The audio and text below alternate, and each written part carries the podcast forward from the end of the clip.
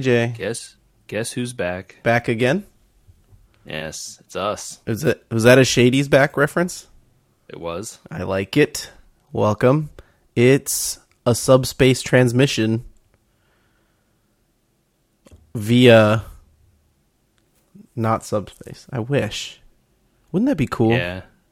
It would be very cool. If also, like just at least communicate with our satellites fast. Let's like be real, right? P- putting people out there is like really hard, no matter what you do. But if you could communicate with satellites or like even with Mars more quickly, that'd be pretty cool. yeah. Problem with satellites is that like So the thing that's uh that Star Trek has invented in subspace is that it's like a instant lag-free communication medium over like gigantic distances, which is not how anything works. It's the whole uh, interstellar connection of like if you if you the ba- a black hole bends space kind of thing, or whatever that is. Yeah, you know, like the everything else works, you know, based on like radio waves or light or something like that, and Mm-hmm.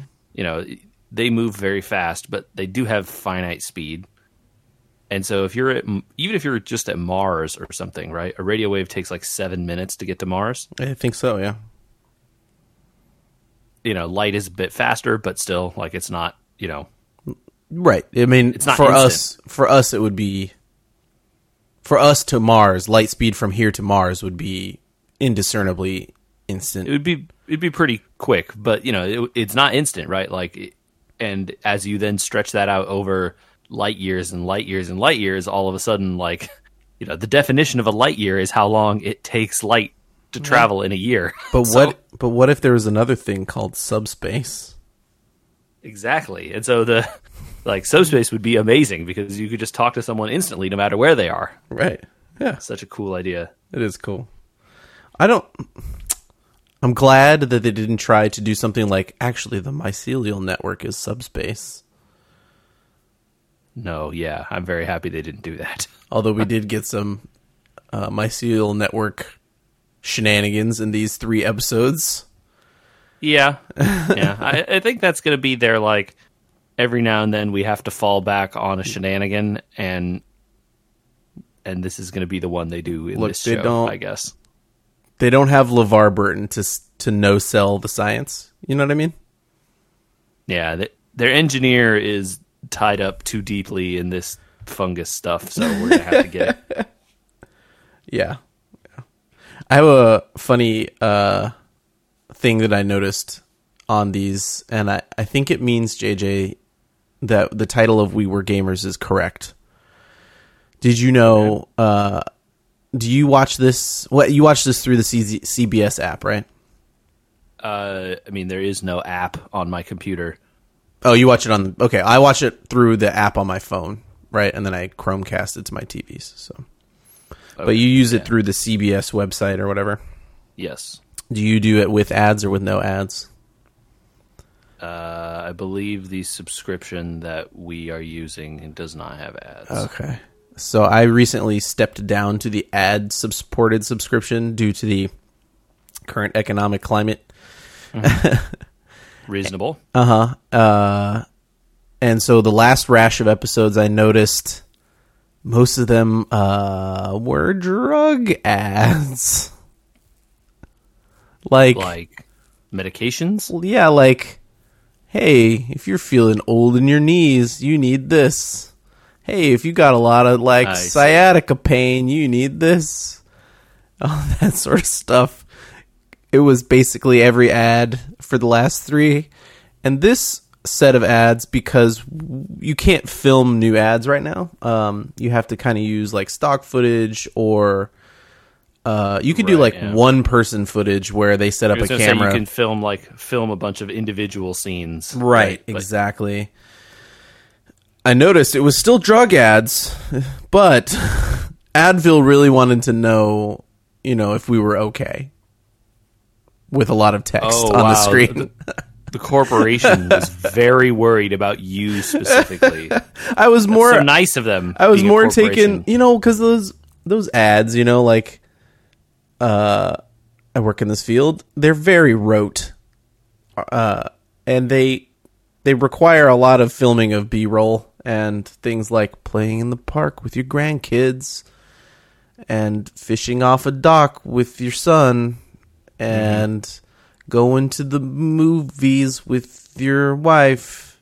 You gotta lot- have all the- generally All like, the things that you couldn't scenes. do because now you're on IBS medication, you know? Right. Uh Stock footage galore. Right, and so now it's like, what what do you do? You just run the same things with new text, or do you? But yeah, anyway, I just thought it was funny that like apparently Star Trek is n- for people much older than us. I've started to notice anytime an ad comes on and it shows something from the before time that I don't. I immediately just go, "This is dumb. I'm not gonna." yeah, why aren't they in masks? Yeah, exactly. It's uh, these people are going to the movies. You can't go to the movies. What are they doing? That's insane. that kind of stuff. Well, that's my experience watching ads. Just so you know. Okay. All right, should we get into it? Yeah, man. These were some episodes. We're on um, episode six, Six, seven, eight today. six, seven, eight today. So, for those of you out there who are following along, make sure you've seen those. Um, and away we go. Uh, I knew coming into episode six right off the bat that I was either going to hate this episode or like it, Okay. based on what I, you know, what they kind of hinted at what the topic was going to be. Should we just go for the little- spoiler and say whether you hated it or liked it? I think I liked it. I think that I yeah. don't know. I had I- this is the one like this is the one I watched the hmm. longest ago, so it's Okay, like the okay. The the haziest of the three. I enjoy. Well, I usually leave these for the week of, and I just sort of watch them one a night. Uh, yeah, that's that's pretty much what I did. I think that there's a big problem with this episode, which we'll talk about at the end. But it didn't stop me from enjoying parts of it quite a bit, and seeing the Baul front finally was pretty cool. yeah, even if I didn't really like whatever it is they're supposed to look like. Yeah, that was weird. It was weird. How did that?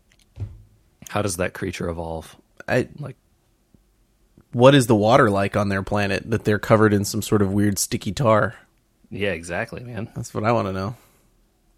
Okay. Uh, yeah, so uh, so this is a Saru episode, really. Here, um, I'm glad that it was tied to the main story somehow, right? The Red Angel sends them a signal from Saru's planet instead of we just go back to Saru's planet.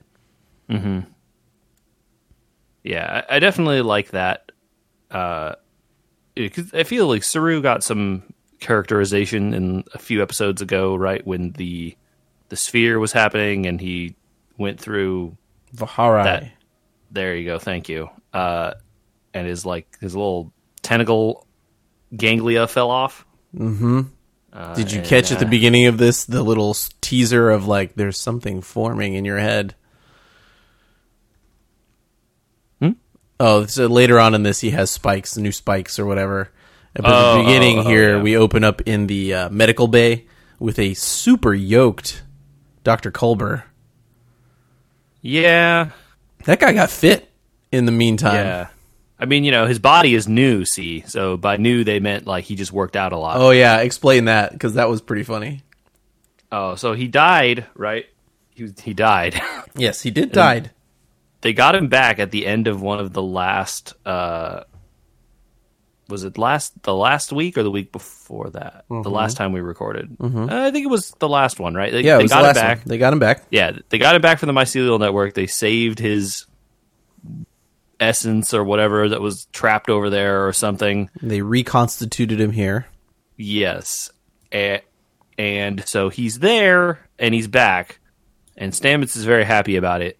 But he's kind of like not Culber is kind of confused about himself because like he has these memories and but his body is like reconstituted so it's not the same body right it's different particles but it makes the same thing It's kind of. It seemed so- like it seemed like they just didn't want to use the word like dysphagia because that's a real thing where your your body becomes disconnected from your emotions, right? Like you you Right. love pancakes, but you can't even smell them. Uh, that's like that's aph- aphasia, I think, actually, or something. But like, there's different types of uh, phasias where your body can Yeah. lose It- sensations.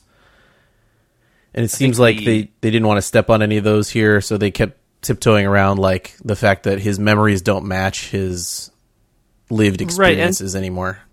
and that's like a thing you know people have like you know certain you know mental disorders and, and certain things where they feel that they are not themselves right Yeah. you know, almost like uh, out of body but in body experiences kind of things Yeah. and that's definitely a thing that happens you know to people in real life obviously no one in real life is being reconstituted out of matter or whatever uh, and it is definitely like a uh, one of those like what is the nature of a person kind of questions that you think Star Trek would be good at exploring since they've done things like that before. Mm-hmm. You know, like uh, what are clones and you know are robots people and We these kinds there. of things that sci-fi is good and interested in exploring. Uh, but we don't get there in this episode. So No, I think I think we just have to keep reminding ourselves that Discovery is not the this is Culber's episode to decide how he will be as a person. This is Saru, you know, like TNG Yeah. did that really well. Here's an hour. Here is what's going to happen in that hour. Yeah, some stuff carries over, but you know, but this is definitely that show where it's like, no, no, no, no, no. This is about the plot. Like there will be character stuff along the way, but Culber we'll know if we don't like him or like him six episodes from now, not this episode. You know, yeah, Uh, you only get little little pieces of the other people who aren't who aren't involved in the plot mainly. Today. Burnham, Pike, Saru. Saru in this one, right? Yeah. Yeah. All right, So I mean, you know, let's talk about kind of what goes on. Okay. Um, so, uh, do okay. I just had to talk about early in this scene in this episode. Did you make a note about this? There's this one scene where the camera is spinning around, and I couldn't. It's like stop spinning the camera. Like please, it it, it literally does like five 180s. It's just Oh. like keeps going and going and going. It's like Uh-huh. constant pan. Yeah. like I feel, I got so dizzy. It was awful. with What this, was it- you're, are you we talking doing? about where Saru is kind of losing his mind? No, uh, no. He's got so Was there's it- like an early scene in this where Saru's on the bridge and he just starts to get super aggro on everybody and like steps up on Pike and all that sort of stuff. And so this was. Uh, prior to that, I think this is where they're looking. They're in Pike's quarters okay, and, or you know, the the ready room or whatever. Right. Uh, and the, it, it's like. Uh, that they detect the signal or whatever, and they're all debating and talking or whatever. oh okay, I don't, yeah, I don't remember if Saru was there or not. He but is. the camera is just on a constant pan. It's like person talks, person to the left of them talks, person to the left of that person talks, person to the left of that person talks. Now we're back around to the beginning again, and we've just done a bunch of 360s, and the camera is constantly moving. Hmm.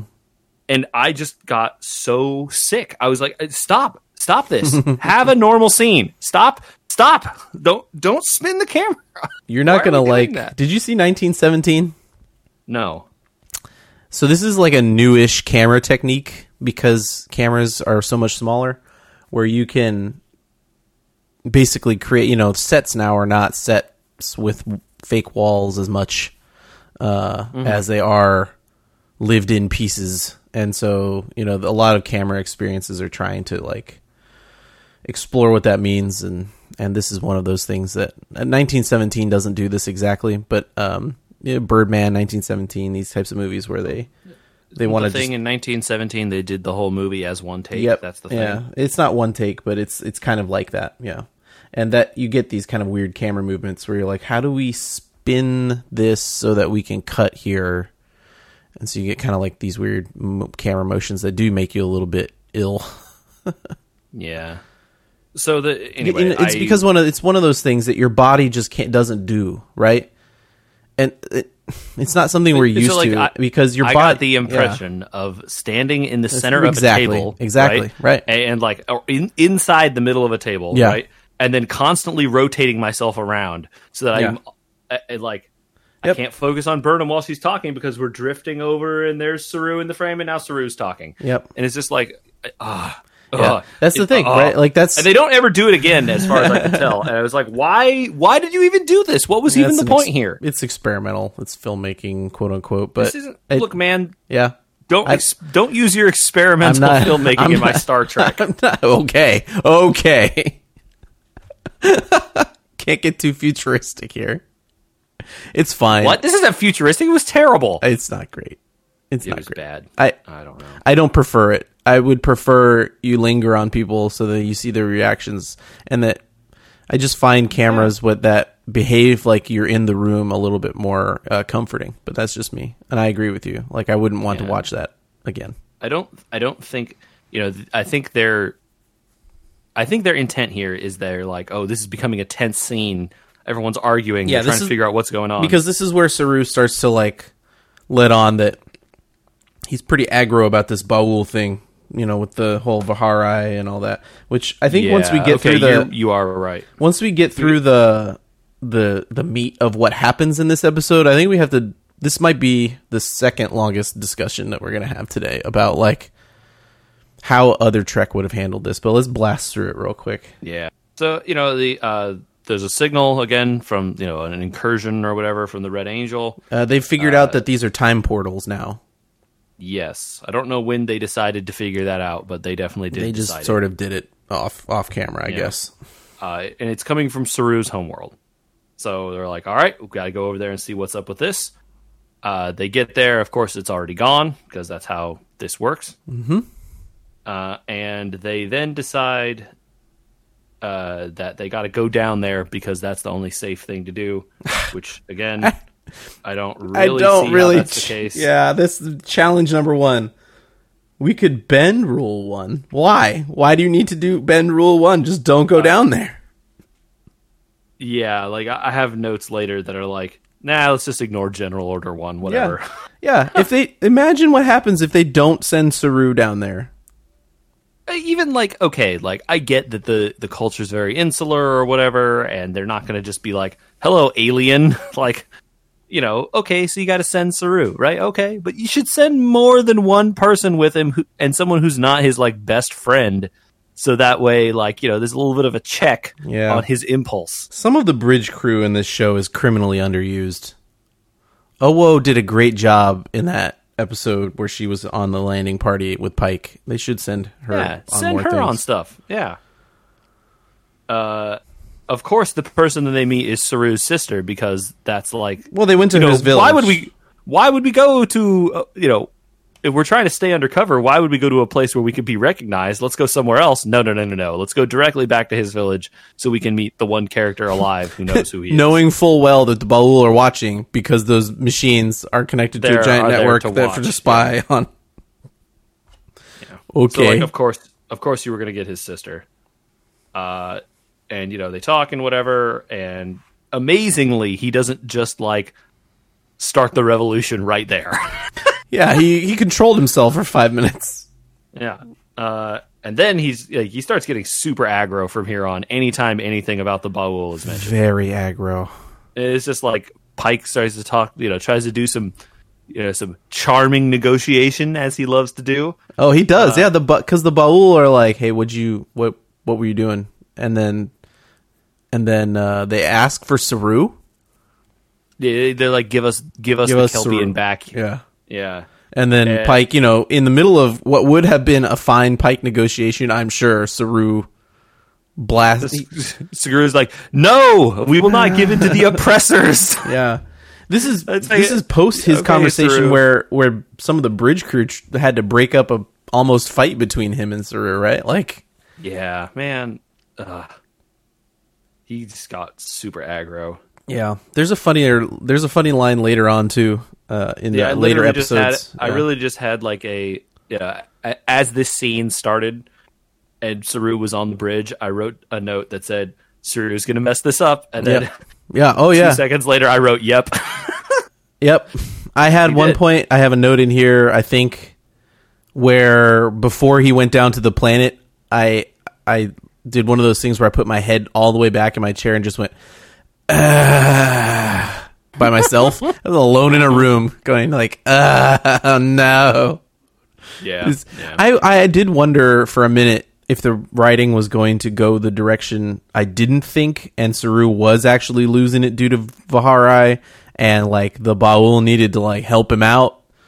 so I thought for a while uh, before we actually met the Baul here, which happens kind of pretty close to this as well. Oh, I wonder if you had the same thought as me. Good, keep going. uh, was that the uh, because uh, uh, for the beginning of the, the show and until now, you've never seen a Baul. right. It's all been technology, Right. It's all been like Yep. they have these networks and these little drones and all this stuff. And I was like, oh, I know what this is. They collect people, right? But actually, it's because the ba- the Baul are the Kelpians. Right. Yeah. I thought And it's just yeah. like it's like the the lower ca- it's like you know the the children and then the like adults or whatever Yep. and they they collect the kelpians and then you know bring them up into their like other system but they need the lower ones to like farm or whatever because they're not able to or something yeah. i don't remember what it, No, no, I, I definitely like had a same like okay, so with the Vahara they kind of like change and then and become baul become right? Like, Baul. was kind of the thought It's like a civilization name, not a race name. But then they kind of Right. like shot that down multiple times as the episode went on. uh, before you see like- one, you kind of just like get the feeling like this is not where we're headed with this. And then there was the whole: Are we headed towards the Baul? Are at least going to help Saru because they know, you know, like okay, they do eat the Kelpians, but uh, you know, maybe they can help well, so Saru like it, or something. You know, I didn't know if it was they didn't actually eat the kelpians, right? Right, Like, sure. Because all of it was they. You know, Saru's village assumes they eat them because that's what they were told. Right. But like, you know, who knows what they actually do? And so I wasn't sure there. But Good uh, thing we have the magic orb see- disc for finding out all this information from some weird computer thing. Yeah, pretty helpful of them to uh, have gotten that exact like information from the giant magical orb. Uh, but then as soon as you see, as soon as you see, it's funny because Baul- it's literally the truth, right? Like Yeah, I know, the giant magic orb gave us the answer. Oh, very convenient. Uh, no, but the the Baul are as soon as you see them, right? You're like, oh, okay, they're being really subtle here by making them black nightmare monsters. They're definitely not helping anyone. It's just going to be evil. It was guys. like, oh, okay. You know the the transmissions and everything else start to add up, and you're just like, I see. They're just making them evil. Oh, that's it wasn't. bad. Nothing was being disguised. You know here. what's There was no deeper meaning. Everything was. These were just bad guys. again. Again, I still have stuff to say after this Uh-huh. about about whether they're bad guys. So we get to the you know the uh, The Baul. Saru- Oh yeah, sorry, Saru. Yeah, so- uh, Saru, Saru turns his- into a superhero. Yeah, kind of. He he gets all like swole and starts shooting spikes out of his neck. And Swolru, am I right? dude, yeah, he gets buff and Rips the Yeah, the the rips the chains, chains meant off. meant for a Vaharai Kelpian. And, uh, somehow he rips through the chains, and then also thankfully all the drones have the parts that he needs, and then also thankfully if he punches through the floor, he can send out a signal. Yes, it was very convenient that he knew how to do all of that. Thankfully, He punched Uh, through the floor, JJ. well, I mean, you know, he got he did not skip arm day. he may have skipped leg know- day. We don't know. You know, his arms move like the characters from Arms. So maybe They're they are wa- maybe they're, they're kind very of wavy. springy and like he can cock them back and like Oh, shoot he's them got out. spring, spring-loaded punches. I think like- that's what it's like, boing. anyway, uh, so this is the part where I have the note about like General Order One. What's that? Never mind. Let's just like do whatever we want. Let's hold on. Let's oh my god, this part. Let's make every Kelpian on the planet go through Vaharai all at the same time without giving them the choice. Yeah, it seems like we're just gonna be like. yeah, it's just like nah. Let, let's not even, not even just do something to everyone on the planet without their Or- consent, Or not, Not even, even just, just that. disable the it's also right. It's not. It's neither of those things, right? It's cripple the entire like Baul network and uh, the system that they've used for thousands of years, cause immense physical pain to every single Kelpian on the planet without their consent, and do it all at once in the span of like 30 minutes. And then because you did it, need to be bailed out by the Red Angel. Yeah, exactly. It's like, oh, haha, we have this like we're going to cause the revolution today, all at once, and then you know because the Baul are, are like you know worried about insurrections and these sort of things, they turn on the like Mega death laser killing mega machine. death laser, and yeah, the Red Angel shows up and is like, "Mm, let's not though. Yeah. Yeah. Um, Although one of the best And this is the uh, first action scenes right here happens where they're getting ready to shoot shoot the torpedoes off. I I wrote it down because I love this. He's like, "We we can't target all those things," and Pike gives the order. He's like, "Arm the photon torpedoes." First of all, photon torpedoes. We're up to photon torpedoes now, not class whatevers, photons.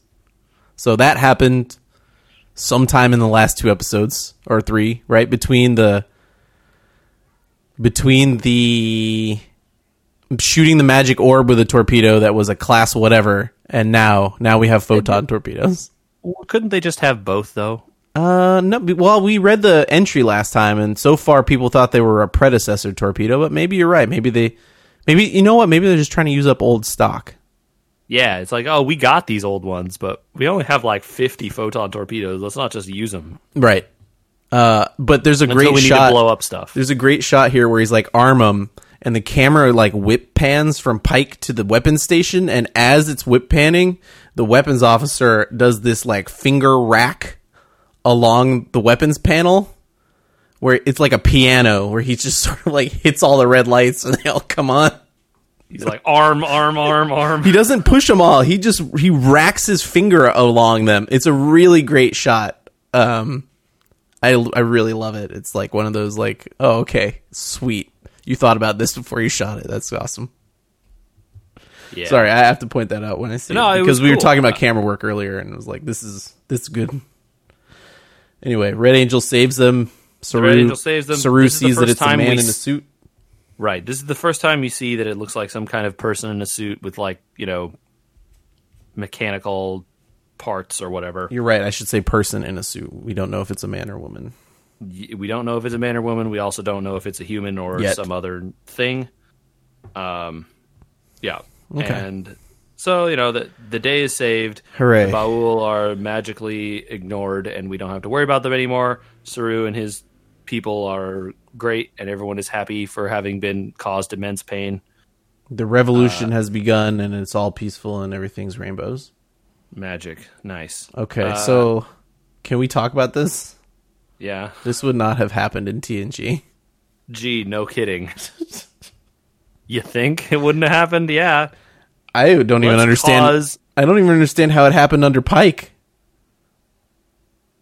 let's cause billions of people on a planet immense physical pain without their consent. So much that they're going to feel like they're going to die.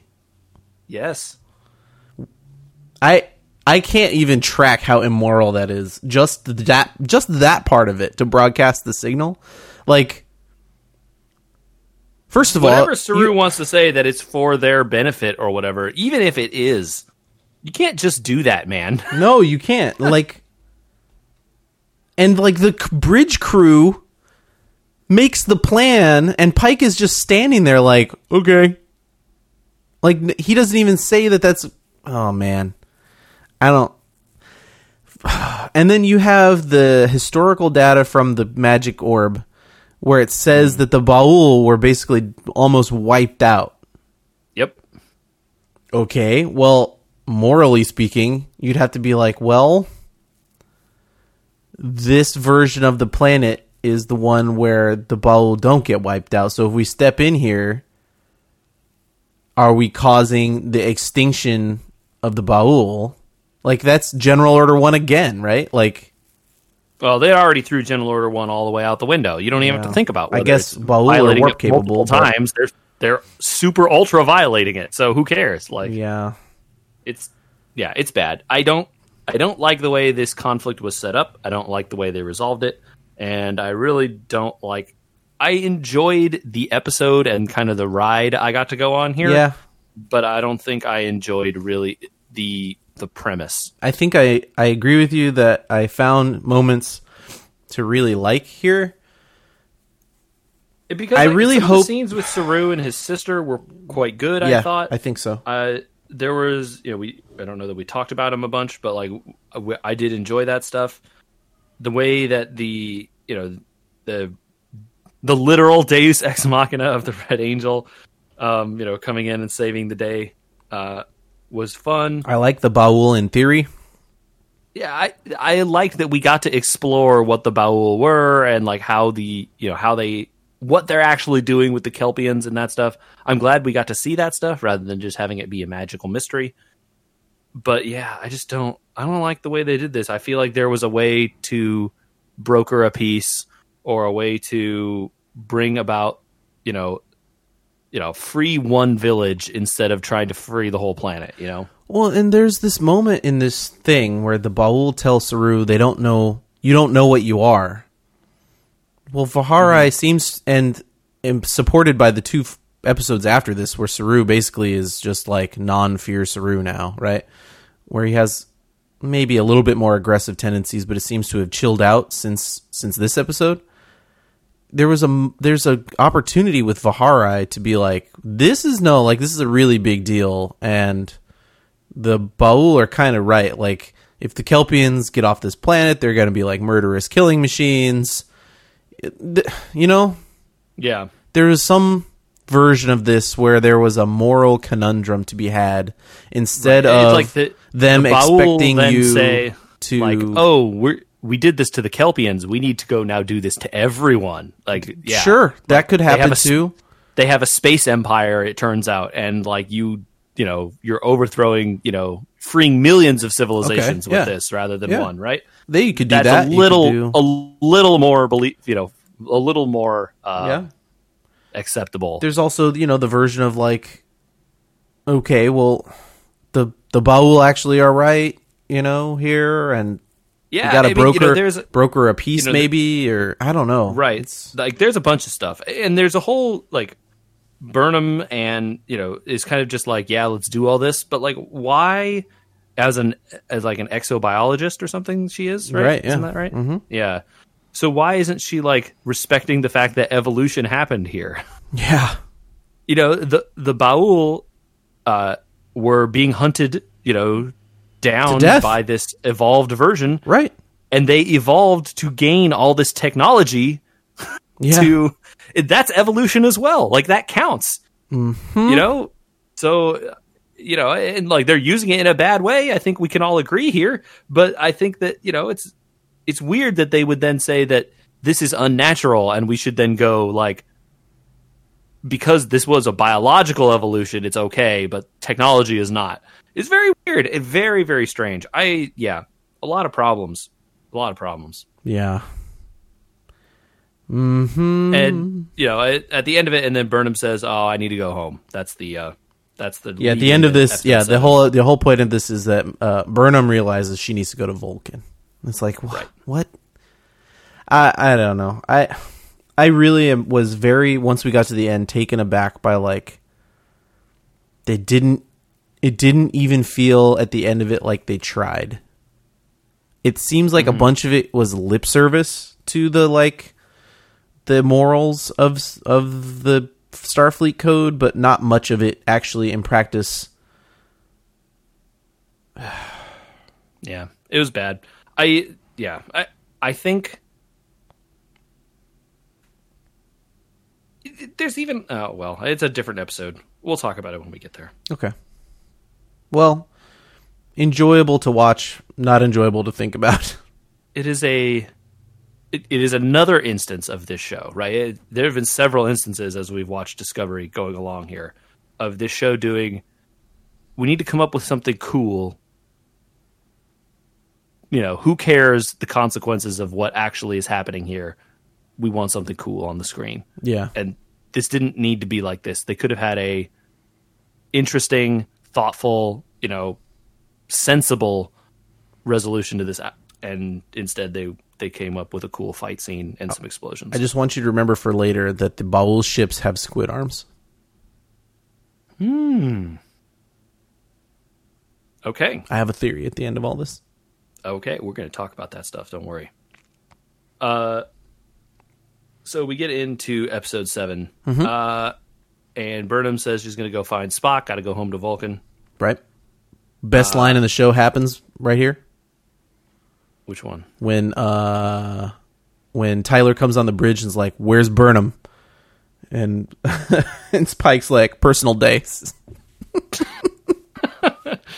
and she go, and he Uh, goes like, Section 31 has been uh, unbelievably shady at the end of that Baul incident. "Oh, that's well. a good point." Yeah. I forgot we forgot to talk about that, but it's just like it's a quick little thing. But like you know, they're like, you need to tell us everything. You know, Right, No, You can't. Yeah, like- yeah. You can't uh, talk. You can't talk about the Red Angel or Burnham or Spock without telling us. And so we open we up with to- Tyler being like, "Where's Burnham? It's my business to know where Burnham is." And he's like, "Nah, personal day." And and what is he? He Tyler like rips off his Section Thirty One badge and he's like, "You got to tell me," and tosses it at Pike. And Pike tosses it back at him. He's like, "Nah, the chair outranks the badge." yeah, it was so good. the chair outranks the badge is such a good. Like, yeah, no, this is my ship. I'm going to do what I want. yeah, how about no? Yeah. Um. They, they also love to talk about tachyons right here, Oh well, look. I mean, they're at the edge of a time vortex. oh, which by the way, hold on, where did that come from? S let's go. Let's go back. Uh, where? I don't. When did this time vortex appear? I- never. I don't. No one at the end of the last episode was worried about any vortexes or anything. I got. Uh, uh, hmm. Uh huh. No, we're just. Where are we? By the way, I don't even know where we are. I think we're still, around, around- Saru's homeworld. No one is worried about that. Them down there. No one's okay. Okay. I don't. Whatever. Apparently, the Baul don't care that they're just hanging out there still. Yeah, don't they? Wouldn't they have vested interest in knowing? This is only support. This is even more supportive of my my going theory. Then so there's some problems um, there. Mm-hmm. Uh, there's all these tachyons. Um, the time they're having time slippage. yeah, they call it like what? What? Um, did they call it slippage? What's I don't. word? I don't even know. They were. But it's They were they multiple some- time problems. Yes, there are a lot of time problems happening here. because like one of the time problems is fine, but the other time problem is distortion, and distortion is not fine. Yes. Uh, we also get some kid flashbacks of uh, Burnham and young Spock here. Oh yeah, well we got to get to Vulcan first, don't we? For that. Uh, there's one of her early on. Oh, at the right? very beginning, right, Yeah. where she shows Uh, where she like just remembers being at home or something. Right. She remembers being at home and, um, you know, her mom reading um, Alice in Wonderland, right? Isn't that that Mm. part? And like, oh no, she's like playing with Spock Oh, yeah, yeah, yeah. and they're learning how to playing, do the um, Vulcan salute. Right. Yeah. They, it's like a little home life flashback. Well, back when they got along, kind of thing. Like, here- Yes, this is what it was like before. We're gonna find out, you know, more about their eventual breakdown. Uh, right. but this is what it was kind of like. Um, man, So she does get, she does get to Vulcan. Amanda, right? Yes. Mm-hmm. I thought at first she wasn't angry at Burnham anymore, and then you find out no, she's still really mad at Burnham. Still really mad. Very clearly lying. I like that. You've never lied to me. That's how I know you're lying. yeah. Know, like just the way she answered every question was like the non-answer answer. You could see she did a really good job. I don't know the actress's name. I feel really bad about that, but uh, yeah, the non-answer, like where is he? Well, I I couldn't possibly tell you where he is. Where is he? Well, you know, if I like, knew I- where he was, I wouldn't tell you. it's like okay, yeah. And- again, a lot of like, I'm not answering your question directly, and I'm not saying I don't know where he is. right? been on Both of those things are true. Yeah, exactly. um she got she did a great job acting through this where she just gets more and more prickly of like you could tell that she was trying to be nice to Burnham when she came in the door so that Burnham would leave and then Right. as Burnham's like just keeps questioning her she's getting more and more upset at her She's just getting annoyed as the whole thing goes. It's just like, go away. Ah, yep it was a good scene. we finally Um, get to see uh Ethan Peck as Spock Yes, uh, and he's not doing all right. He's having a bad time. That that is no, he is not doing fine. Yeah, he's carving some numbers into the wall and muttering to himself, Drawing the red angel.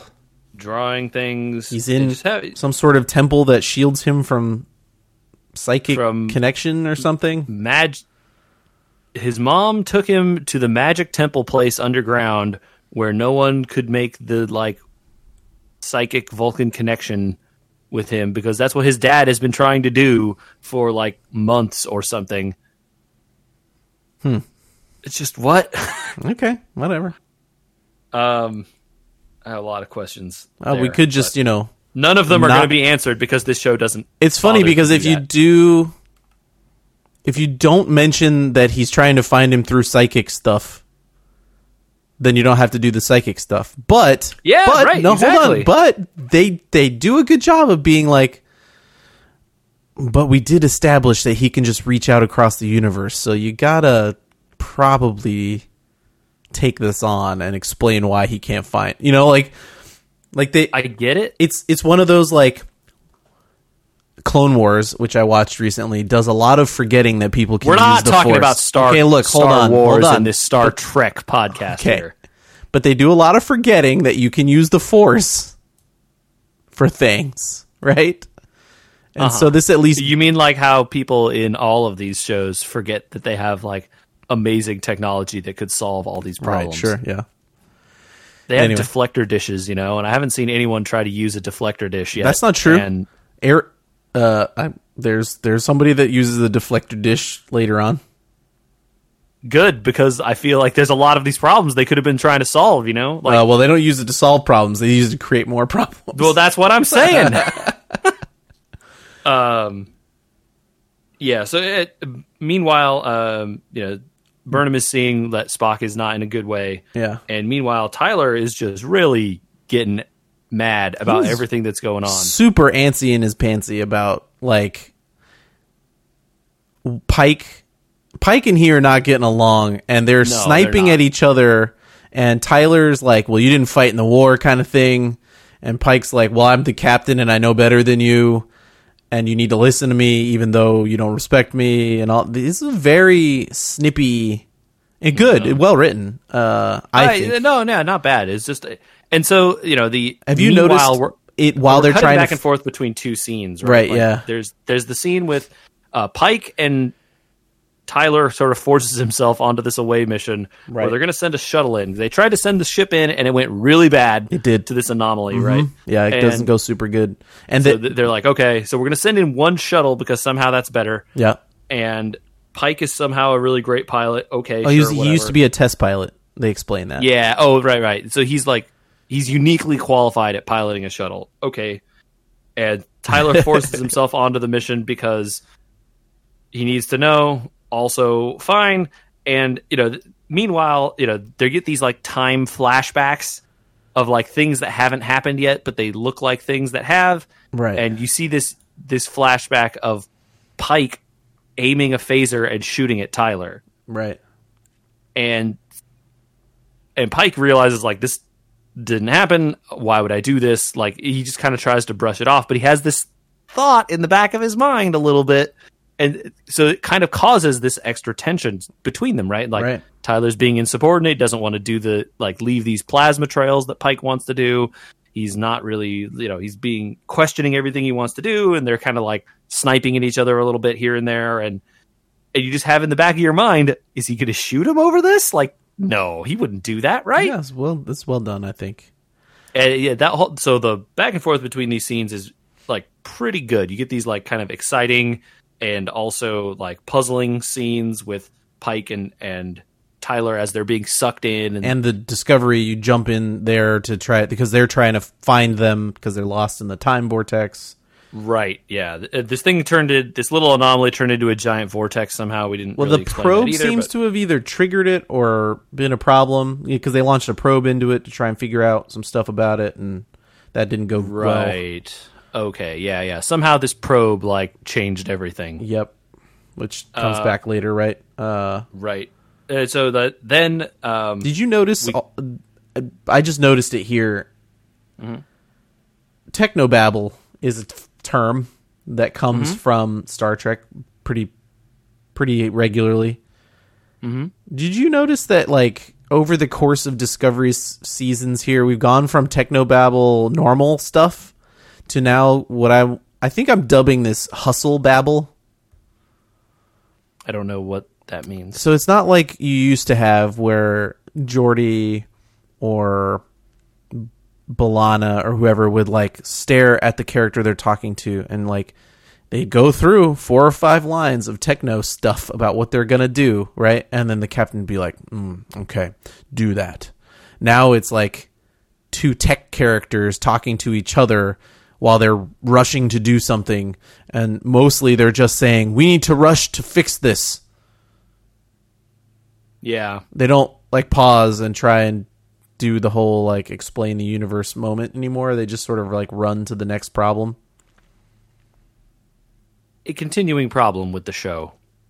Right. that- I just not noticed that it while- not that they have to stop and explain everything, Right, but, like, that in- their, in their this- dialogue but en in- route to other things Yeah. is more just about yes, we're en route to this thing. Yeah, and that's what I noticed here with um, Stamets and Tilly, where basically they don't really explain. Like they just sort of throw it out there again. Well, the mycelial network uh, makes me immune to temporal distortions. So we're gonna stare at this computer and talk about how they're in danger a lot, and then hustle talk to the bridge where I'm gonna beam myself onto their ship. And I was like, wait, what? Yeah, we didn't really explain how that was possible. and this is this is a problem later because making yourself immune to time whatever is like the antithesis of the argument about what has happened to Spock. It's very and Yeah. so you kind of wonder why they don't tardigrade everybody's DNA. I am confused a little bit by yeah. the creation of Hustle Babble. Well, I mean, like it's not something that they invented here. It's just something you just noticed, right? Yeah. they've been doing that that kind of thing for a while in this show. It's just gotten. It seems like it's gotten more glazed over recently. Anyway, I, this was something I noticed in the middle of this episode, so I had a lot of notes about it right here, where we were. Uh, At some point, we cut back and we and uh, Sarek does eventually show up in the secret underground lair. yeah, Uh, pretty funny. a- and uh, he's kind of a jerk to uh, both Amanda and Spock about this whole situation. Mostly just like- Amanda. well, Spock you can't really understand him, why right? he. Well, unclear whether he can hear him or not, but definitely you can understand why he would be upset with Amanda, even though Vulcans don't get upset. yeah, she's like shouting about diplomatic immunity at everybody, and it's like, lady, this is your family. Just chill for a second and talk to them. And then he's like, it, it, he shows up and he's like, "Who's diplomatic authority again? like, you're doing what with my job now, huh?" Um, and is he really kind of uh, it lays down the law here. Ultra Vulcan about it, whatever. right? it It's is. like you know, th- this is this is wrong. Uh, he murdered people. You, he murdered people. We can't have that. And even if he's innocent, which he probably is, because I know my son. Uh, we're this isn't how we do this. Like you're you're do you know he's he's like here are the rules. We're gonna follow them. Let's go. yeah, Uh, but he does eventually, you know, in the end, um, you know, come out to be an uh, that he does love his his children, right? uh, yeah, And and he's not just throwing them to the wall. he said he says something along the lines of that he's only willing to do this because Burnham's going to put her career and life on the line again to protect her brother, right? Right, and you know, at, at the end, he's like, I can't lose both our children. I didn't quite You know, capture that like is he saying like he can't well, because he's like, if we if I we did this right Uh-huh. for Spock, Spock's career would be ruined. right Like if he's convicted and taken away for these murders, right And if Burnham saves him, her career would also be ruined. And so they would lose both of their children. That's the like idea there. okay But it's not like not like they're like being killed or something. It's just a Right, like but- their both of their kids' careers would be ruined. okay I don't know. Anyway, uh so Burnham and Spock are like, let's go to section thirty one. yeah basically right What? Well, n- um, Sarek tells him to that uh, Section Thirty One is the place to go because Leland has promised that he'll take care of Spock. I don't know Yeah, why that- Sarek right. would ever be like, yes, Yeah, whatever this Leland dude's up said. and- this dude's legit. Let's just listen to him. Uh huh. Yeah. right. Um, meanwhile, so as they s- get ready to go to 31, uh, we see the the probe returns. uh, and has become a tentacle monster, Okay, tentacle like- monster. Remember, alien, uh, squid arms, it's got it's got squid arms. and uh, the shuttle is having some bad times. It jumps the shuttle and it like gets into the shuttle and then shoots some sort of data mining probe into the shuttle's computer. Unclear why. Uh, this is where you get the flashback, flash forward moment, yes. finding out Uh, that the, you, uh, you see that Pike is shooting the tentacle monster off of, uh, off of Tyler. not You couldn't see that part in the flashback. You only saw the, them two shooting each other. So right. that was a good resolution to a fun little piece of tension in that scene. Mm-hmm. Uh, and then Stamets teleports in and just like presses some buttons on the computer and navigates them out. We're all good. uh, but somehow in the middle of this, the robotic lady on the bridge gets hacked. She was trying to Or is this stop. later? No, no, this is during when It is during Stamets it, jumps right, the ship. Tyler starts trying to deactivate the thing while Stamets is trying to pilot them out. Uh, right. Yes. because he transports over somehow or whatever, which is like hitting a needle in a pile of tweezers or I don't know what the heck they're. they gave one of those dumb analogies that they is- always do It's like in trying to Star Trek. catch a fly with tweezers in a hurricane. uh, I think is it's trying what they said. is- he said it's like trying to catch a fly in a hurricane with, tweezers. There was one more. Lo- anyway, yeah, yeah. it's very unlikely. Anyway, but he does it anyway. Of course, he's good at it. Yeah. So don't worry. I uh I think that Tyler is trying to remove the thing, and so as self preservation, the thing, and then Airiam, who is the cyborg That's- lady, This was the person's name I did not catch. A- Ar- Airiam uh, is the cyborg woman, and she is trying to stop the computer from hacking. It's oh, yeah, the being computer, hacked. the Discovery is being hacked at the same time. right, so she gets counter hacked while she's trying to. Ha- I don't. Yeah, I think she go she becomes a Cylon, is what happens. here. basically, yeah, she has these little tri- triple lights yeah, she becomes a Cylon and becomes Uh, a Cylon. Um, surprise, surprise! Thirty-one didn't have the best intentions in mind.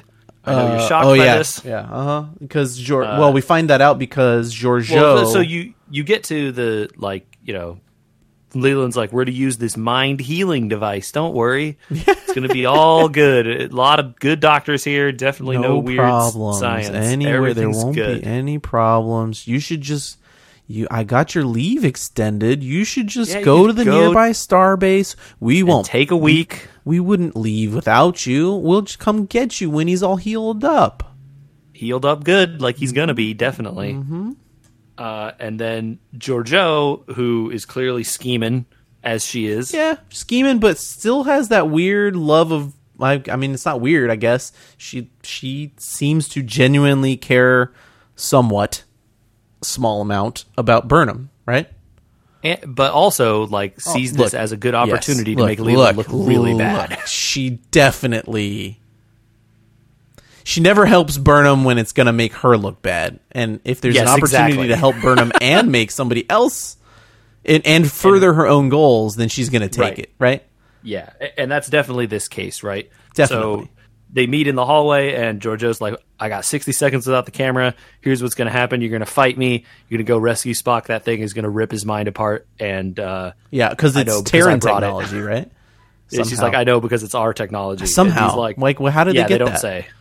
They Yeah. don't say. Mm-hmm. Um, and she's like, "Uh, what?" And he's like, "Okay, fine." And she's like, "So we got to fight. Let's go." And then Burnham sucker punches her right in the gut. I liked that. Um, uh, then they have like a fun fight scene because Michelle Yeoh is good at fight scenes. She's really um, She's so good. They, yeah, I she's a good actress. Every I like I. I want. I just want a Section Thirty One spin-off show.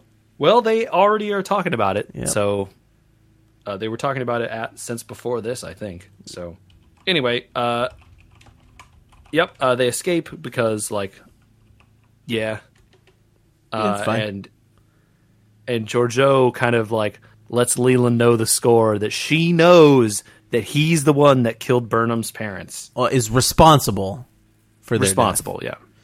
Well, look, you know, Uh, Did we? We did not cover I don't in this. we knew that. Well, we also didn't cover in this that I think we were mistaken earlier on when we thought that the Red Angel saved Burnham from when her parents were killed. It seems that the Red Angel saved Burnham from when she ran away, right? Or is that in the next Uh, episode? So they uh, so they also said that the Red Angel appeared to Spock and told his dad where Burnham was. During during when she ran away, right? No, during the the incident where um, that school was burning down, where he found Burnham. Okay, got it. So twice All right, there, maybe, yeah. uh, and it ends when Burnham figures out that the numbers that Spock was scribbling were um, were coordinates actually, but they were backwards because the Looking Glass. Uh, and they're going to go to Talos Four, Andrew. Oh boy. Do you know? Did you know uh, when they said that what Talos Four was? Yes, I did. Okay.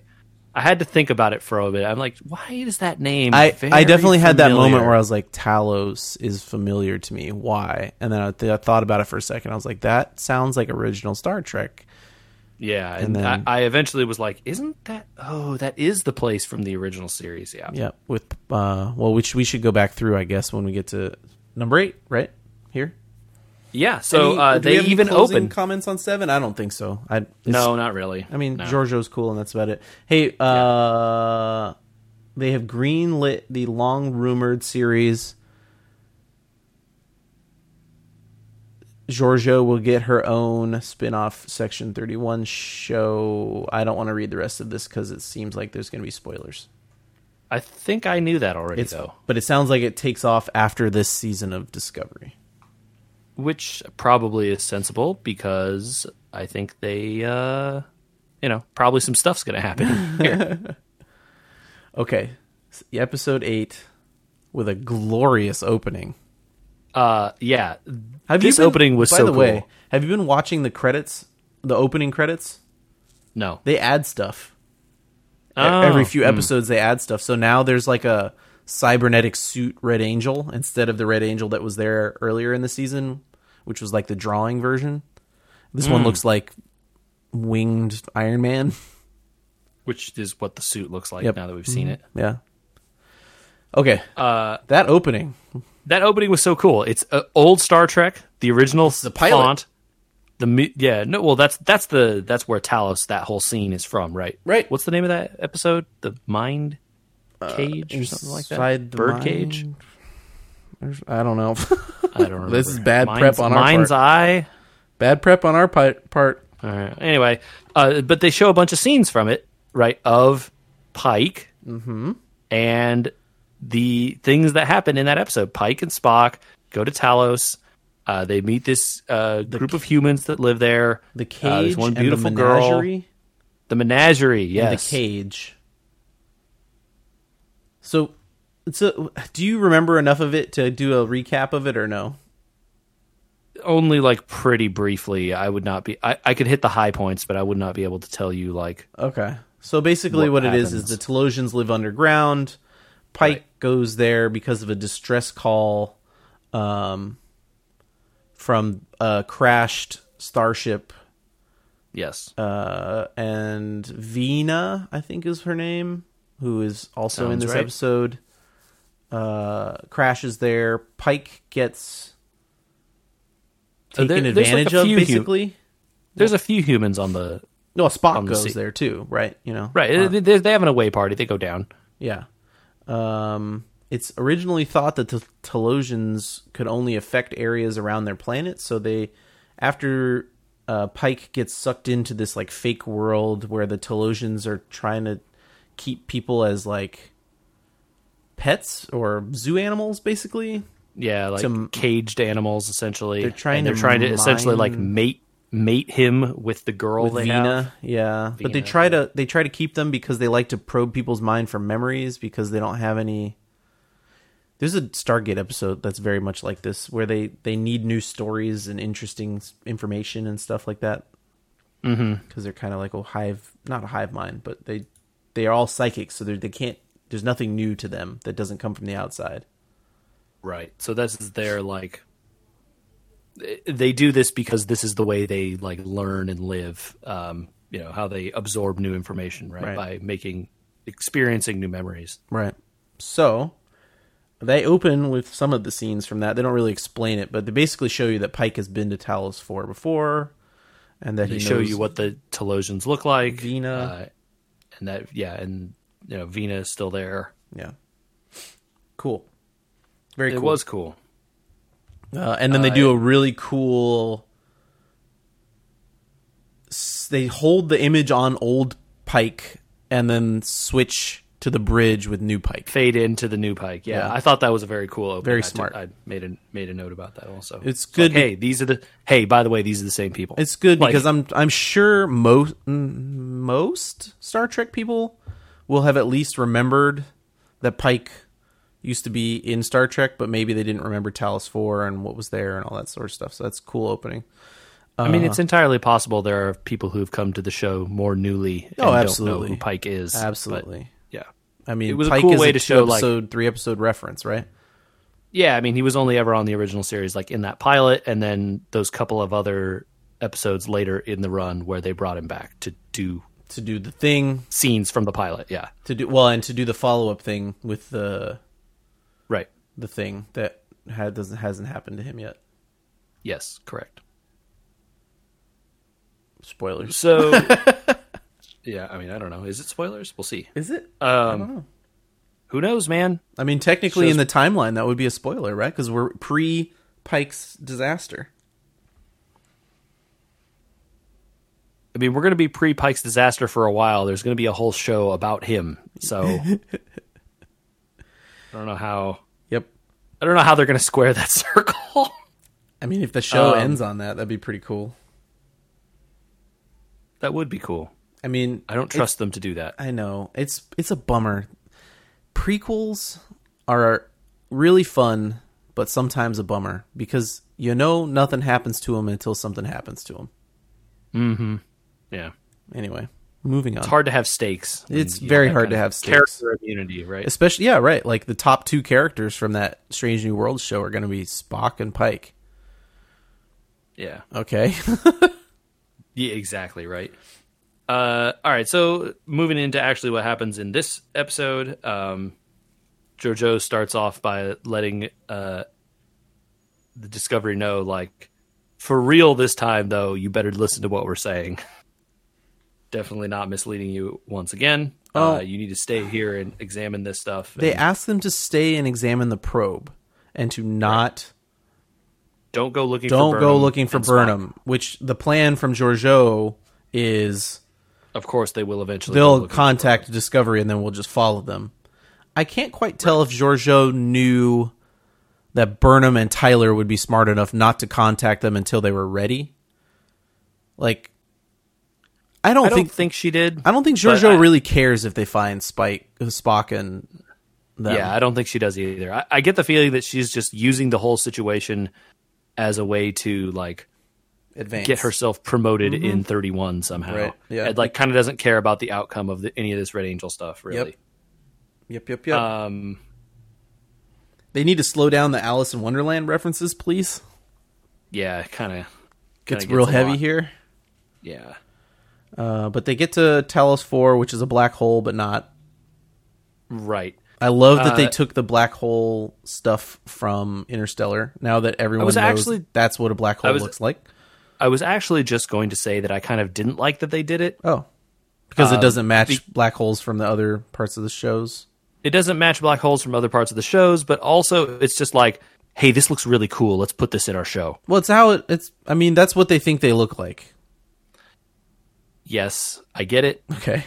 But I don't like the people in this show getting to put cool visuals in their show because they just make things that look cool and they don't have any basis in science or reason for them. But that, but they that were lucky does. that they got lucky in this case that an actual science thing happened and they're like, "Oh, we could put that in our show and it would actually make sense." Okay. The next time an actual science thing happens, they're not going to do it right and they're just going to put some random reference to nanotechnology in this and it won't make any sense. All right.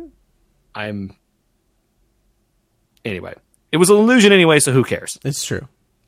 They get to Talos, uh, but it, Spock's like, "No, it's not real," and like forces them into the the atmosphere. They land and they meet um, Vina, or yeah, Vina, Vina, V I N A. yeah. Um, Uh, Vina kind of gives us and Burnham the rundown. Yes. Uh, here's what happened. Yada yada. I was stuck here. Look at, I'm actually ugly. Um, surprise. Uh, which I think was kind of the like climactic moment of that original pilot. I feel like the Talosians have learned their lesson a little bit, right? Like, they were ve- it was they were like straight up about what happened they're like come down and meet the Talosians." Yeah. like, they're not trying to lie that they're not there right. um you know they she's like hey they want to see you look your brother needs some help we can help him but um you got to pay. the price is you have to relive your most awful memory and i was like you know, oh the backstory is the price Yeah. Before they would have just done it. This this the beginning of this where they're like and backstory is the price. I was like, have they been working towards this the whole time? Is Talos 4 going to be a big deal? I don't know, maybe not at the end of this, but I don't I don't think so based on the end. But I think it is funny that the like they'd been teasing this like awful thing Burnham had done. And you knew at some point they were going to have to talk about it. And this is the device they use to do that. I'm good with it. Ah, I no, I mean it's it's fine. You know, this is definitely something that the Talosians would do or it feels like something they would do anyway. I don't know why they chose this one and not the like other horrible things that have happened to Burnham in her life. Meanwhile, back on the ship, uh, Hugh and Tyler are starting beef. Oh yeah, I didn't even write about down because this is kind of weird. I didn't even write it down. Um, Uh, so Tyler and Pike are are still kind of testy, but Hugh and Tyler are really just kind of Hugh- not. I mean, Hugh basically like sees Tyler earlier and In in the hallway and like mean mugs him basically. he starts stalking him. He just and then like staring him down and stuff Col- a lot. Culber, Hugh Culber, like kind of just breaks up with what's his name. Is like, nah, I'm not who I was. yeah. Stamets, you Hugh know, and sorry, Stamets, like buddy. have a lot of drama. Stamets is a like- little overbearing, to be honest. Right? not He's- not wrong. um, Very true.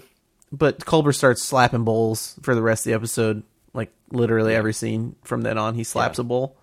Yep. Um. Uh, Saru mentions to Pike that someone has been making coded transmissions, Oh yeah. petabytes of data, Petabytes of data. which is it's a big amount. yep. Uh, and Tyler's like, "Not me," and everyone's like, "Bro, it's you. We know." Right. Uh, and uh, then uh, apparently, the cool thing to do is just have fights in Star Trek now. I, Pike doesn't I'm very think angry that it's about cool. this. Okay, so hold on. We have to we have to take it as it's given to us, right? Saru lets the fight happen. When by saying this must be allowed. but other people want to jump in and stop it. I didn't see anyone trying to jump in and stop it. Does they it- all were just like, "Oh, dang, there's a fight." So well, like, someone this must be go break it. allowed. Yeah, exactly. And then Pike tells him later that, that what he Saru did. may have just as well been there chanting "fight, fight, fight, fight." Well, so like that's I the don't. whole like this is the moment of like is vahar'ai still a deal? Can we can we get to the point that like hey Saru, maybe you need to go on like a Vulcan retreat, buddy, because your actions are not acceptable anymore kind of moment, right? And Pike starts to have that discussion with him at the end of this and I really really really really hope that this is something that sticks when he tells him, "Hey, do you think that before this you would have before your vahar'ai, do you think that you would have let that happen? And Saru's like, No, I wouldn't have. And he says, "Good, because you better not let it happen again." And he says like maybe we just settle our disputes by the uniform code of conduct instead of fisticuffs. Yeah. Um, which I was uh, my note was at least one person wants to follow the rules. Yeah. Apparently, no one else did. But see, we got to have Pike stop breaking the rules. Also, like, I like Pike. I like that he's like one of those buttoned up Starfleet officers. Let's button it up, man. yeah, exactly. A little bit, not a lot of it. Uh, so we see some a bunch of flashbacks here uh, with Spock. Right. uh, yeah. his- how he escaped from the mental institution and supposedly killed people. Uh, you He see him escape and definitely not kill anyone. And Burnham's like, "What happened to these people?" He's like, "You're in the mind. You saw what I saw. What do you want from me?" yeah. Stop trying to accuse me. Why don't you believe me? I'm your brother. You're looking at my memories. Yeah. Uh, you saw that. You see the scene of um, Spock on some random planet doing a mind meld with the angel. Oh yeah, the angel. The angel calls him to a random planet instead of just like showing up somewhere else. which it seems like the angel could just do. Right. So that's very confusing. Uh-huh. And uh, then he mind melds the angel, which he says is human. Oh yeah, so that's this is the part where he says that The angel has to be human because I felt fear and loneliness. which are definitely not things other races have. So it has to be a human. Right. Well, Good job, Spock. Just like a, like literally every other race we've encountered as could have those feelings. Like it doesn't have to be anyway. I, I'm going to assume that some mind meld magic there has told him it's a human, Uh-huh. and it's going to. I will now never, based on how this show has been working, I'm never going to assume there are twists or deeper meanings to anything. Everything is what they're telling you that it is. right. Yeah. I was really hoping, like, I don't know. I, I still have a little bit of hope. maybe there's one twist at the end about who which human it is that is this uh this red angel but very li- likely it is exactly what they've told us it is a human in some magical suit so So maybe this is a good time to say what I was going to say about this episode. There i mean yeah there's not there's not even that much more to talk about like right, but let's just know. get to. I'm just going to say it now. Okay and then we'll get to the end. But there's two types of swings to take. There's a swing where you think you're going to put it in the top deck. You're going to hit it so hard, you're going to throw not just hit it over the, you know, hit it over the fence, you're going to put it out of the stadium, right? sure you are you are going full power you are trying to hit it as hard as is possible just go for it as much as you can This time stuff and the Red Angel and everything else is that type of swing. We are going to use the whole season to set up a mystery that you get such tiny pieces of by by the end of it you're going to be just amazed at how it all fit together and you didn't figure it out. That's that type of swing. Then there's another type of swing that most baseball players know is when you start the pitcher lets it go and you start your motion and you can already tell you're going to hit it on the meat of the bat. Right? Mm-hmm. And it doesn't matter where it goes because you're going to make good enough contact that that you did your job. And that is this episode, I think, and bringing the Talosians back.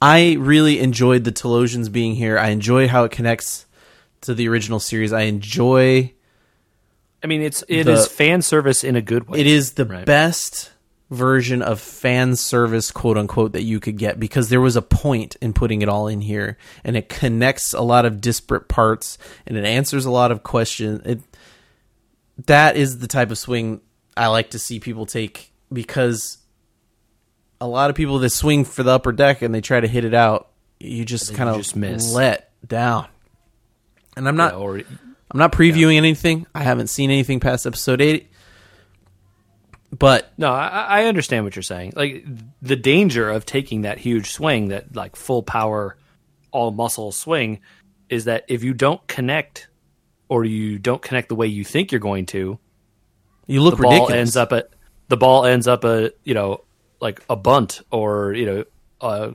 straight line drive to the shortstop, and or or you miss and and you look or you miss and then you just look really terrible, Yeah, right? and- like, it could go all kinds of ways. One way is hitting into the outfield, and right? and that's one of those. I don't know if you watched Battlestar Galactica recent. I think you did, but not recently, not, but not I recently. And that's one of those things that that show did really well at the beginning was they took good cuts every single time. The every episode was trying to be uh, Well, its own self-contained ish thing that took good swings, and then you know you get later in that show, and it's like, and then there's a mysterious signal, and you know like then then you start Mm-hmm. the big swing for the fence of like, well, we got to end this show, and we got to make it a big ending, and we got to make sure that all the disparate parts are connected, and that all the backstory and mythology we've created all ties together. And it's like sometimes take the little cuts, you know. And so if if Discovery for the rest of this starts to filter into the, what I saw here of this like Talos 4 and connecting the shows back to each other and and it takes smaller swing that just connects and we might be good. I don't know. Well, you know, we will see. Yeah. Um, Anyway, uh, we can finish the episode. That was my thoughts here. Was like there was No, you it's could it's see in this episode the two different tracks they're on. You know, Hmm. I think my only complaint, and I, I enjoyed this episode probably the most of these three. It was guaranteed for me. Yeah, Of it was three. definitely the most enjoyable to watch. yeah. Uh, except for the part where they just allow random fights on the ship. That part really made me. I really don't like this version of Culber. I mean, like I, I, oh yeah, uh, I wrote that uh, Hugh is just a jerk now. I don't want to see him anymore. I waited three episodes of like, okay, cool. He's got like an identity crisis thing. This could be Star Trek, and it's just turned into like, great. Oh, we get to watch an angry He's guy like- walk around the ship for no reason. Yeah, he's like a moody jerk and is just a, just there to be annoyed. Like almost like to the point where it's like he's like a moody teenager, which is like not exciting TV I typically. I just would I I went into him coming back and I was like this is going to be bad and then once he was back I was like well he's here let's give it the full benefit of the doubt and then now kind of like uh, It it's was as bad It as was bad. we were right. Yep. yeah. It's a character that that died and deserved to stay dead. It, not because he deserved to die, but because once the character had died, it, it made sense to maintain those stakes, right? Right. Well, it changed. st- We already talked about this. Moving on. Let's We finish did. this episode. Moving on.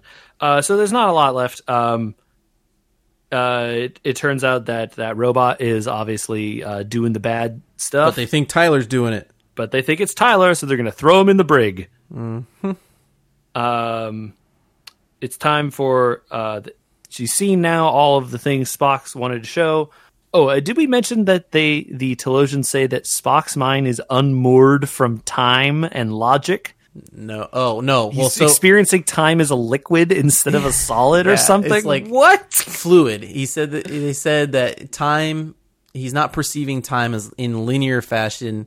He's perceiving it as a fluid thing, and his anchor of logic can't cannot Can't moor help. him. Right. He can't find himself again without their help. And so the Talosians somehow fixed this. somehow they put him back in linear time, I guess. Because we can't assume that he's no longer in fluid time. Otherwise, Right. Spock, for the rest of all the shows that have already been written, Spock would have already known the future. So Yeah. one assumes they, quote unquote, put him back in linear time. So it's time for the the price. We have to experience Burnham's really shitty memories of her being just a real jerk, a real jerk, a real mean little kid to Spock. I liked how they did it, though. Uh, it was a good scene. I didn't I didn't hate it. They made the But- adult actors kind of finish acting it out, which was good. Yeah, yeah. And you know, it turned out that um, they both said some real hurtful things. I expect. Uh, and yeah, you can see why if you did that to someone when they were pretty young, they might not be real happy with you for a long time. I'd believe it. Yeah. And man, does he get her back here where he just like rips her. Yeah, he's, he's like, oh yeah, you taught me a good lesson. The, the lesson is humans suck. I shouldn't ever want to be them. I was wrong to do that and to you know believe in you and want to be family with you. I'm a Vulcan now. It worked. Good job. Thanks. Yeah. And yeah, Oof. Thank gosh for Captain Kirk. Yeah, man, wow. Uh, and so then, uh, then at the end, um, there's a little uh, drama where 31 shows up right as Discovery shows up to pick them up, and they both have a tractor beam on them at the same, or not tractor beam, a a transporter beam at the same time, which has never been a thing, I don't think. Uh, so that's very confusing. Um, but you know, they're like, oh, if if one of us doesn't let go, they'll be beamed apart into atoms, and everything will be bad. So, um, you know, That's one of those things that I kind of feel like no one ever thought of, but like maybe that could be a thing. it, it's magic technology anyway. Sure, it could be a thing. Why not? I, I'm not angry about this. I, I just thought it was a funny device to use. There's like ten different ways they could have done this same scene, right? This is the they chose to have a tractor beam or a, uh a Tractor tug of war. Track, they could have done that, right? They war? literally could have had him in a shuttle with both of them pulling with tractor beams. They could have done that, but instead they wanted to do a transporter beam fight that we can't see. Why couldn't Why couldn't they use that shuttle? Oh, they did use the shuttle, right? they did use yeah, the they- shuttle, right? And so the, the thing is, is like, oh, they beam them in, and Burnham and Spock are there again, and you're like, okay, time to hear them get questioned or whatever. And then a shuttle shows up, and Discovery takes it and flies away, and it turns out that the Talosians were were helping him out. they were projecting them. Yes. Uh, and then 31's like, darn, they got away. Shucks. I like no. Georgiou has a good and they line. don't say, they don't do anything. They're just like, oh well. Georgiou has a really good line. Well, it ends there. I mean, I assume they're going to do does. something the next episode, but Georgiou is You just like, expect. man, this looks makes you look bad again as if th- as it wasn't your plan all along. because because she said, yeah, as if this wasn't her plan. Because then she says, like, I remember in my universe the Talosians did that to me, and then I incinerated their planet. yeah, she's like, "Uh, they tried that on me one time, and then I blew up their planet. Yeah, You're just like, wow. yeah, pretty good. Pretty good. Uh, and then the last note is that they got the band back together uh, at the end. You see, yeah, Pike puts his hand on Spock. He's like, Spock, it's good to have you back. And he's like, hello, Captain. Spock And smiles. you're like, yeah, band, the band is back together. I'm I'm excited to see what Spock and Pike are like together because Yeah, they're gonna have to am- make it different than Spock and Kirk. Yes. Well, I like this character of Spock already is so like wrapped up in kind of the plot of this season that are we even going to get like fun Spock Pike moments that aren't just like like what did you call it hustle talk Oh yeah, hustle hustle babble. hustle babble where That's my they're, new they're babble. That's running the new techno babble. where they're running to the next thing and Spock is talking about how they need to do something about magic and technology for the Red Angel. Like, are we even going to get like fun, quiet character moments of them being bros or whatever? Un- Like, I don't know. If we, are. Unlikely, yeah. Unlikely. We'll see. Uh, We will see because we're going to watch more of this. Yep. Um, There's only uh, two more episodes of our podcast version of this left because there's six episodes left, yes, yeah, fourteen episodes in the season, and we're on eight. So which means we will be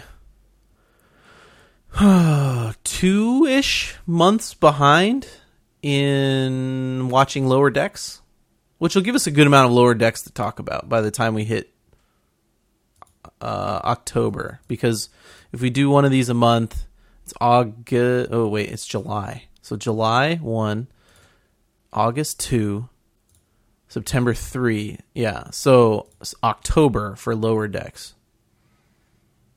yeah, That gives us a good amount because they start in August for that new animated show. yeah. I we'll see. I don't know. I'm not against watching it. I don't know if I'm gonna. I don't know if I want to watch like a ten. It, like, are they going to do like 500 episodes of this thing, or are they making like 10 and doing a season? That's a You know, good question. Um, I the only thing I'm worried about is that it's supposed to be a comedy. yes, it is. Uh, I don't even know. I don't even know who wrote Mike McMahan. Who did he do? I don't know. Mike McMahan. Well, uh, so we will definitely yeah. watch some Lower Decks. I think there's no, oh, you know, we're definitely going to do that. yeah. So he worked on South Park and Rick and Morty. I- uh, great. Those are cartoons that are generally liked. Um, He's the creator So- of Pickle Rick. Hmm. I don't know that what any of that. and, uh, now I'm less excited. like, I don't know. It's not his fault. He's done animation and he's done animation comedy. Sure. Okay. I mean, Rick and Morty is generally quite funny. Um, Jerry O'Connell's in it, okay. which should be funny. He he's in stuff. Yeah. The first season uh I don't I don't I can't find this quickly. Anyway, It doesn't matter. Yeah. We'll watch it eventually. it's just Um, it, it's going to be interesting to watch cuz they haven't done any animated since the 70s. Lower Decks will Yeah. consist of 10 episodes. Okay. Okay. Well, So, we will see. yeah. There you go. Um, they, yeah, uh, they're also supposed to be a season three of Discovery coming, some point. Okay. Are we ready to talk about my theory for 1 minute? Did they get got by the COVID and so it's going to be delayed? I don't know. I don't think so. I think they were mostly done already. okay, They might so have a trouble. just- they might have trouble doing the animation though. That could get like the that could get them stuff. got. Yeah, we'll see. yeah. We'll All right, see. so, are you ready? My hit- hit finalized. my final theory. Throw me okay. the theory. Squid tentacles. Mm-hmm. Baul. Probe. His vision of the future. All very similar shaped objects with squid tentacles. Right? Like in the vision of the future, it's literally just a big version of the probe that they launched, launching smaller is, versions of the probe that destroy the planet. Mm-hmm. Picard. I worried. I was worried you were going to go here. What came out of the thing, JJ? Squid tentacles. Squid tentacles. This is where we're at, buddy. Either they're doing it on purpose, or somebody has a real problem with squid tentacles. Yeah. They seem generically menacing, so Yep. I could believe that. That's a lot of squid tentacle inside of So, year. so are you are you saying these are the ancient alien evil synthetics They said that they- came to kill us? They said that the probe went 500 years in the future and then came back. And it had squid tentacles. And I can't imagine that would be just wholly not connected. Right? well, you know, uh, we are doing time travel stuff, so who knows, right? Yeah, sure.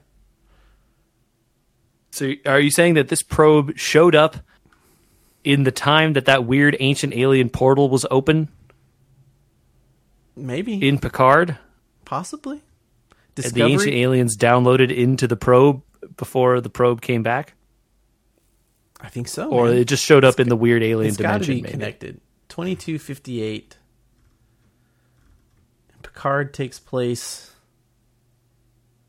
2399. All right, so 500 years is much farther than that. 500 years is further ahead. Where the ancient aliens may have, you know, Taken over. taken over, Yeah. destroyed the universe. Okay. Sure, whatever. Squid- I, you know what? I, Tentacles all the um, way down. I, it could be. Mm-hmm. It also could be they wanted to reuse some art assets. Oh, they weren't reused. They're, anyway, uh, I, I have given up trying to speculate because, like I said, I am now taking everything that this show tells me at face value and assuming there is nothing hidden because they have not shown any inclination to hide interesting tidbits around like this yet. okay, all right. I will be happy to be wrong. And if it's like, oh no, we caused the alien apocalypse by launching that probe, it would be very cool. It would be interesting if it was like, huh, this is somehow connected to that thing in Picard, but I doubt it. yeah. Especially Um, because I don't know. No one made a big deal out of it during Picard, so Right. We also didn't see uh there weren't seven moons, you know. That's uh, true. And the, Yeah. the, wait, wait, the wait. mad the magic seven seven moons. Seven Eight. signals.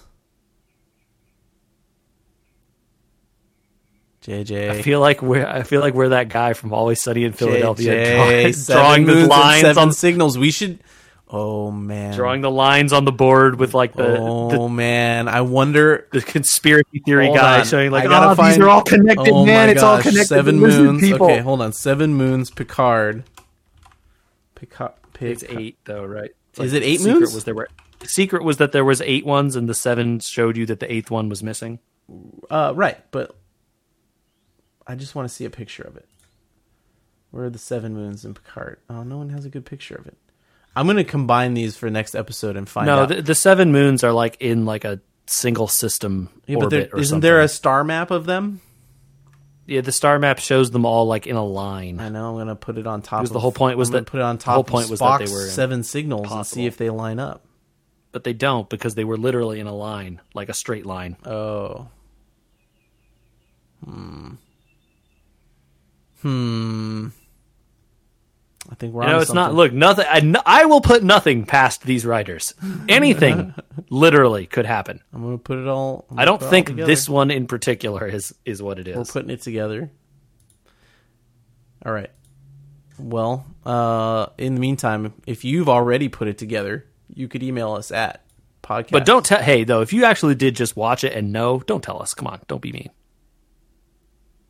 Okay, no spoilers though. Like it has to Yeah. be based on what you heard here and what we've Yeah. already discovered. Like If, you, if, if, you're if we're watching on to something, and you want to share some fun ideas with us, sure. podcast at weweregamers.com, the email address. Please send some messages there. We will read them.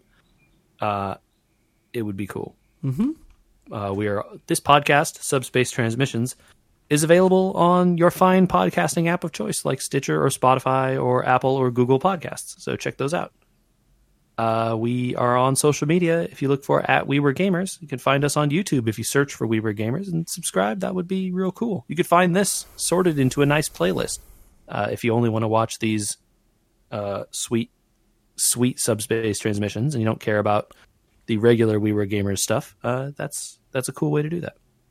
I forgot to mention that how excited I was during episode eight when they were like, "Someone's sending subspace transmissions." I was like, "That's the first time they've said it on Yeah, this it's us. this season of the show." Yay! It yeah, was fun. I I hope the other episodes are as good as this last one. If they are on an arc that is all connected from here out, and whoever wrote this one kind of keeps with it, we might be good to go. You know what I mean? I hope. I hope. I have the hope. You gotta have hope. Keep hope alive. It's all about hope. Hope. I had what they say something. I'm trying to find the line in my head because somebody said something about hope in this show and I couldn't remember what it is. Oh, it was uh Stamets. it Saru? You know, Stamets Oh, saying that he had. Uh, maybe it was more than people. Maybe it was Saru also, but I thought it was Stamets Saru talks saying, about Saru talks about hope Okay. um, when he frees the slaves. Man, oh my gosh. I could spend a day talking about how immoral that was. I could, but we have to stop. Yeah, because it's I pretty could easy. I could that that was so far beyond the pale of Star Trek. All right. Um next time. Uh 9, 10, 11. Am I correct? Yes. All right. That's it. Thanks for another episode with us everybody.